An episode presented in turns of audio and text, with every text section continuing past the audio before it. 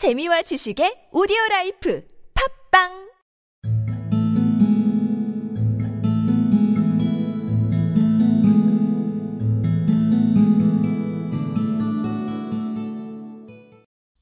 He was very fond of animals and kept many kinds of pets.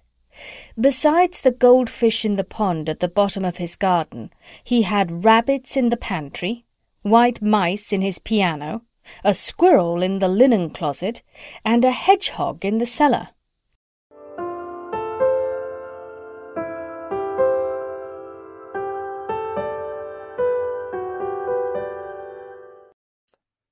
He was very fond of animals and kept many kinds of pets.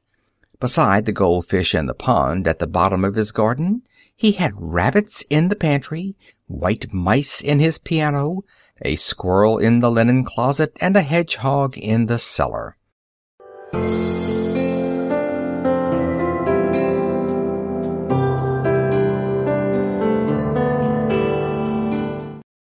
He was very fond of animals and kept many kinds of pets.